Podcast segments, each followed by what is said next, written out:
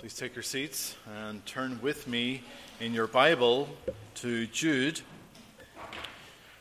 Jude is found on page 1405 of the Pew Bible. And we have a short reading from this short letter. We're going to read verses 1 to 4. So listen, this is God's Word. Jude, a bondservant of Jesus Christ and brother of James to those who are called, sanctified by God the Father, and preserved in Jesus Christ. Mercy, peace, and love be multiplied to you. Beloved, while I was very diligent to write to you concerning our common salvation, I found it necessary to write to you, exhorting you to contend earnestly for the faith which was once for all delivered to the saints.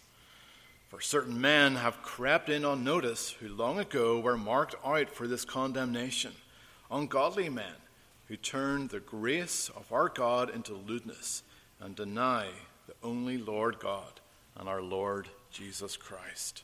Amen. May God bless to us the reading of his word. Well, this past year I invested in a hummingbird feeder and we have had a few visitors come to our hummingbird feeder.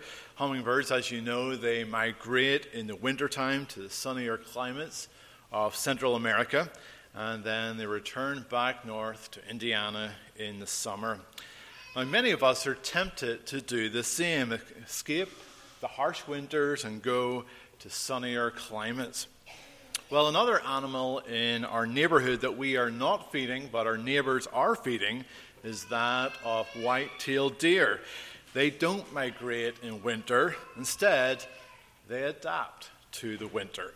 They slow down their metabolism to retain more fat. Their coats, they become thicker so they can trap more body heat. They dig through the snow to get at food, and they change their diet to eat almost anything to get through the winter. Well, in a changing climate, how do you respond? And I'm not referring to physical climate, instead, this changing spiritual climate. We are living in a new season. It's often described as living in a post Christian era. We're under pressure to conform to this world. And we're tempted to fly away, just like those hummingbirds, to find an easier, more comfortable place to live as a Christian. Instead, I want you to see that you are to stay and you are to contend for the gospel. Just like the deer that remains and aggressively eats whatever they can find in our yards during hard winters, you too are to be earnest in your stand for Christ. So let's consider from our reading in Jude that in a changing climate, contend earnestly for the, the faith. That's because Christ is your Lord. He will preserve you. So, firstly, heed the testimony of a skeptic transformed to a servant. Verse 1a. So, we have here a letter written by Jude, also known as Judas, but not Judas Iscariot. Well, who was this Jude? In verse 1, we read that he is a brother of James, but he's also the half brother of Jesus Christ. And we read of this in Mark chapter 6 that Jesus had a number of brothers James, Jose, Judas, and Simon. In the New Testament, we see a transformation in the life of Jude. Initially, he and his brothers, they rejected Jesus. In John 7, we read that even his brothers did not believe in him. They were not convinced of who he was, that he is the Christ. Mark helps us see what they really thought. Mark 3, verse 21. They went out to seize him, for they were saying, He is out of his mind. So Jesus' brothers did not, including Jude, they did not believe in Jesus. But then, after Jesus ascended to heaven, we read of the apostles meeting in the upper room in Jerusalem. And we read that Jesus' brothers were with them. And so a transformation has taken place. Jude goes from unbelief, doubting that Jesus is the Messiah, to now being with his disciples and declaring in verse 1 that he is a bondservant of Jesus Christ. He is a slave of Christ. And so God worked in his life. he now submits to Christ as one of his servants. Now, it maybe seems strange that Jude didn't declare that he is a physical half brother of Christ. But he doesn't want that to be a distraction. His sibling relationship to Christ isn't the reason for him being a believer. If anything, Jude ignored the privilege he had of growing up with the Savior of the world. He didn't believe in his brother until after his death and resurrection. And so salvation is not a result of who you are related to. You can't claim to be a Christian because your parents are Christians or because you're part of a Christian family. And this is important for you young people to recognize. Yes, just like Jude, you are in a privileged position. Now, you might not have Christ as your half brother, but you are surrounded by God's people, whether it's your family or whether it's your church family here. You're privileged to see the work of God in His people. You're privileged to have God's word taught to you. It's been described like finding hidden treasure. So, boys and girls, what would you do if you knew you had hidden treasure in your backyard? Well, you would look for it until you find it. Well, likewise, you do have treasure in your life. And you're not to ignore this privilege, but you are to look for it so you too know Christ. Well, thankfully, Jude did not forsake his privilege, but he responded to it. And likewise, you are to follow the example of Jude and put your trust in Christ, your Savior. Well, secondly, remember your identity is in Christ. So, who is Jude writing to? It's not simply churchgoers. No, Jude reminds them of who they are as believers. All believers are called by God. And that call, it involves the outward call of the gospel, where you hear someone preaching to you, appealing to you, to put your trust in Christ. That might have happened here in church, or whether it's from a family member or from a friend, or it might have been when you're reading God's Word alone. But for that call to take effect, the Holy Spirit must be working in your hearts, regenerating your hearts, converting you. And so there is this outward general call, and then there is the inward effectual call. And Jesus said this when he said, For many are called, but few are chosen. And so this calling is radical. This call interrupts your life from once living in darkness to now living in the light of God. And so this is not simply waiting on God to call you. No, your natural condition is that of deadness. You have no desire for God. But God calls you from the deadness of your sin to life in Christ. One writer said this Jude refers to his correspondents as those who have been called because it was not they who decided to follow Jesus, but God who reached out to them to call them to his service. And not only did God call you from all eternity, but we read, He has sanctified you, He has set you apart because of His love for you. You are his treasured possession, his beloved. You've been loved from all et- eternity. And it's in the perfect tense, meaning it's already happened. This love will not change. When we love, it's often fickle. We are easily distracted. And if someone doesn't love us, well, rarely will we respond in love to them. Instead, we grow cold toward them.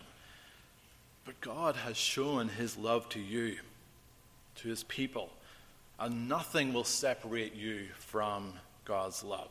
Finally, Jude says, We are preserved. Again, this is in the perfect tense. It speaks of security.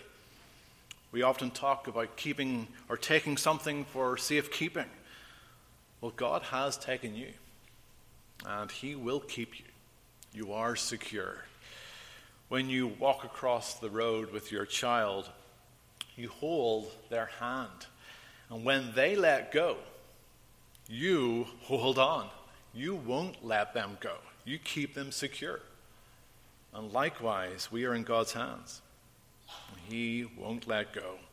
And so, what a privileged position to be in as one of God's people. You are called And so the result is you're loved. You're in the safe keeping of Jesus Christ. But Jude goes on and prays that we would know this reality in an inward, personal way. Sometimes we forget these blessings, and the emotions inside us, they speak louder than this truth. Well, Jude therefore prays that we would know the mercy, peace, and love that is from God. So we were once enemies of God, but God has shown his mercy to us by not punishing us. And so instead, we now know peace with God. As a result, we are in a loving relationship with him. How often do you forget these blessings? How often do you grow discouraged? Well, a big problem for many Christians is that of having an identity crisis when you place your identity on other things. Adam Peaty, a British Olympian swimmer who has been speaking about his faith in God, said this about swimming. As athletes, we expect a gold medal to fix all our problems because that's the only thing we care about. But as soon as you realize it doesn't fix anything, it can be the coldest thing because you have sacrificed so much. His identity was in swimming and in gaining a gold medal. Well, what have you placed your identity in? What goals are you seeking to attain to gain meaning in your life? Now, it can be good things, but if it's not Christ, then you are going to be distracted from the blessings that you know in Him.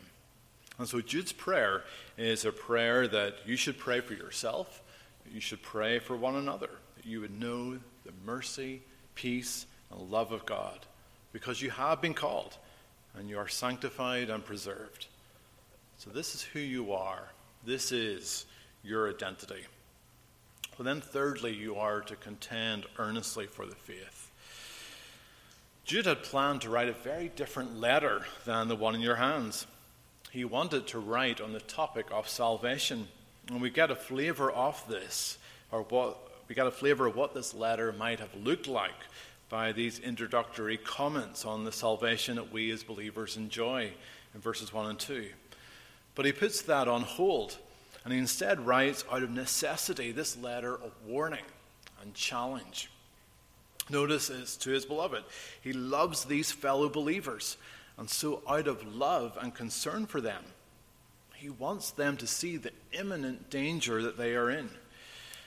And Jude's call to action is relevant to us living in this changing spiritual climate. There are dangers ahead that could engulf the church. On the 14th of April 1912, two lookouts were situated in the crow's nest of the Titanic, and near the end of their shift, they spotted an iceberg right in front of them. One of the lookouts, they rang the bell before picking up the telephone to call the bridge to tell them, iceberg, right ahead.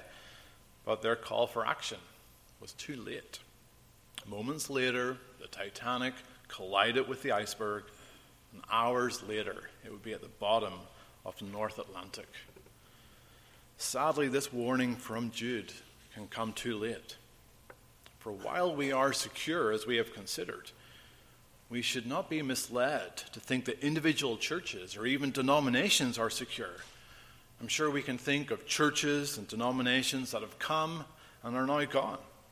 We should not think that because Bloomington Reformed Presbyterian Church has been here for 200 years, that we will be here for another 200 years. Now, the only reason that we've been here for so long is because previous generations they have heeded this call to contend for the faith and so God has graciously blessed them for doing so. And so for us to continue for another 200 years, it will only happen if we heed Jude's warning to contend earnestly for the gospel. And so this is a battle cry. This is a call to stand firm and defend the faith. And faith here doesn't mean general faith. It's not a call for religious freedom. In Scotland, there are lots of sites of where the Covenanters were martyred. And on those sites are markers to mark the place where the battles took place or where a Covenanter met his death. And on many of these markers, there are plaques uh, said that they died believing in religious freedom. And that's not correct. Yes, they wanted freedom to worship God without a king or without a bishop dictating to them, but it wasn't for general religious freedom. No, they were contending earnestly for the faith of the good news of Jesus Christ. They believed that only through him is their salvation. Likewise, the faith that Jude refers to here is the gospel of Jesus Christ. Jude says it was once and for all delivered for all the saints. Well, this speaks of it being the message of the apostles.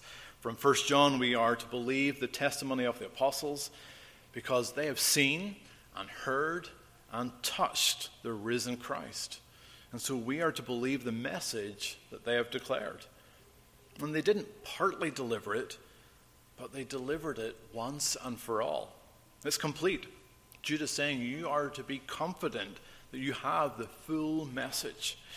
It's being delivered to the saints, meaning it's being entrusted to your care. It is for you to declare and proclaim.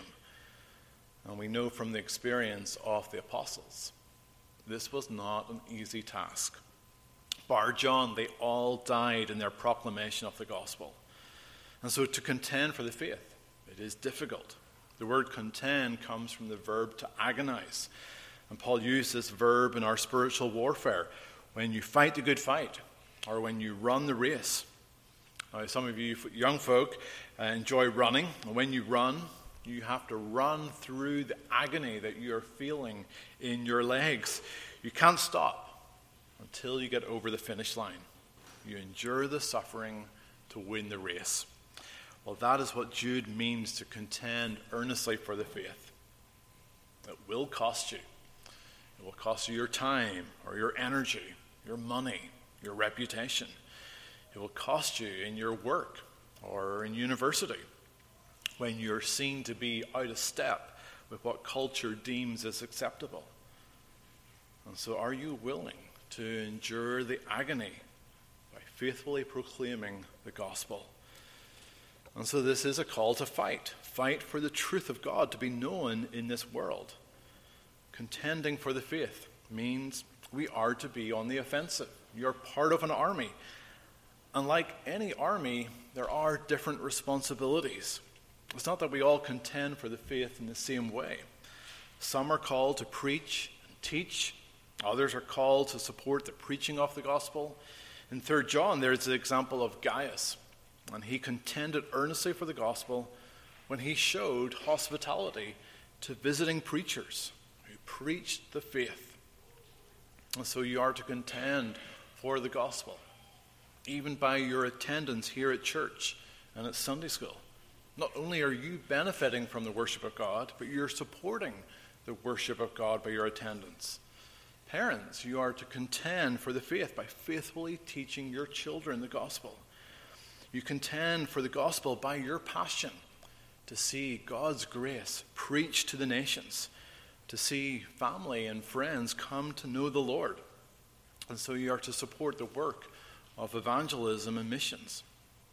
The biggest encouragement from Synod this past week has to be that of the missions that our denomination is involved in. Our missionaries, they are actively contending for the faith in some very difficult lands across this world.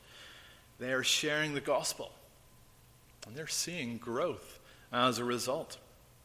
Sadly, back at home, we are preoccupied with secondary issues. Jude is not telling us to contend for exclusivity. He's not even telling us to condemn for Reformed Presbyterianism. Well, it's not that we don't believe in these things, but it's not to be the focus. We're not to be majoring on the minor issues. No, we are to be contending for the faith. You're to bring the gospel to your family, to your friends. You're to speak the truth in love to them. So, how will you earnestly contend for the faith and where God has placed you? Well, fourthly and finally, beware of false teachers who change the gospel and so deny Christ as Lord. Well, we see why it's necessary for Jude to write, because he's heard that certain men have come into the church and they've crept in unnoticed. This description of how they got into the church is like how a snake would enter a building. They worm their way in. These men got in by deceit. They pretend to be orthodox. These men cause more destruction in the church than any outward attack. So when the state persecutes the church, often we see the church resisting the attacks and becoming bolder as a result. But when false teachers worm their way in and change the gospel, they often cause a lot of damage. Jude says they were marked out for condemnation, meaning God predicted that there would be these false teachers who would come, and God would judge them for their deceit and their false teaching. And this is helpful for us to see the end result. Those who rebel against God, they are bound for destruction. So do not be tempted to follow them. Well, what is wrong with these men? Well, Jude says they are ungodly. Ungodly means they do not revere God, they are not even believers. They are in it for what they can gain, whether it's money, whether it's power, whether it's prestige. And that is as common today as it was back in Jude's day. These men aren't concerned to see the spread of the gospel. They do not love the flock that is under their care to see them grow in their faith. No, instead, they love themselves. And Jude gives us an idea of what they were teaching when he said that they turned the grace of God into lewdness. They led people away by teaching that grace is a license to sin. That because the gospel gives you freedom, they taught that you can live however you want for Christ will simply forgive you. That's not the gospel. It's a perversion of the faith. Another danger is we pendulum swing from seeing the gospel as a license to sin to see that the gospel is all about obeying the law. That yes, the gospel gets you saved, but that you continue the Christian life by obeying the law. And that's wrong. That is legalism when we seek to live the Christian life without God's grace that as long as we are obeying God, then He's bound to bless us. Now, that's changing the relationship that we have with God from a gracious relationship to a transactional relationship where we are making demands of God. It results in us comparing and competing with other believers as to who is more deserving. So when we behave in either way, whether it's being licentious, whether it's being legalistic, we are saying that we are Lord, that we, and that God is to serve us. We're making ourselves the judge, and we use the law to our own advantage. But Jude warns us in verse 4 that in doing so, you are denying the only Lord God and our Lord Jesus Christ. You're ignoring the fact that all authority belongs to Him, that He is the judge, He is the master, he is king. And so he has to say what happens in your life. So when you see Christ for who he is, as your Lord and sustainer, well, you seek to give him the honor and glory that he deserves. You don't seek your own glory. And this helps prevent you from going from one extreme of licentiousness or the other extreme of legalism. Jesus helpfully taught the parable of the prodigal son. It's often been said that this parable should be better known as or renamed as the parable of the compassionate father. There are two sons. One is lost in his open rebellion, but the other is equally lost in his performance of seeking to obey the father, to please his father. But the father is the one who shows compassion to them both even though neither deserved it. And so when you see the Lord God as your compassionate Father, well, you will contend earnestly for the faith, recognizing that Christ is your Lord and He is the one who preserves you. Amen. Let's pray. Our Father God, we do thank you for this calling that you have placed in our lives. We thank you for how you have brought us from darkness to light. We thank you for how you've opened our eyes to see that you are the Lord God. And Lord, that we would respond just like Jude and see ourselves as your servants. And Lord, we thank you for the many blessings that we have in you. We thank you that you've shown us your mercy and your peace and your love. We thank you for this new identity that we have in you. And so forgive us, Lord, when we place our identity in other things that will not satisfy. Instead, that we would remember our identity in you means we are secure in you, that you will preserve us. And so, as a result, Lord, help us to earnestly contend for the gospel uh, where you placed us in, in our family, with our friends, in this community here in Bloomington. Lord, that you would use us to be a light in the darkness, that we would point people uh, to the truth, that we would not be uh, distracting in terms of bringing before them secondary issues instead, that it would be the gospel. And so we pray uh, you'd help us. And Lord, help us to be aware of falsehoods like legalism or licentiousness.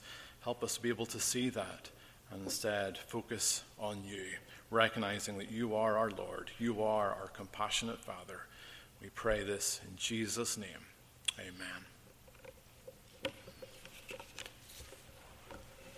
Well, please turn your psalm book to Psalm 96d. Psalm 96d, this psalm recognizes it is the Lord who deserves the glory. And we bow down before him. He is the one who reigns, he is the one who judges we read of how he governed in truth and faithfulness.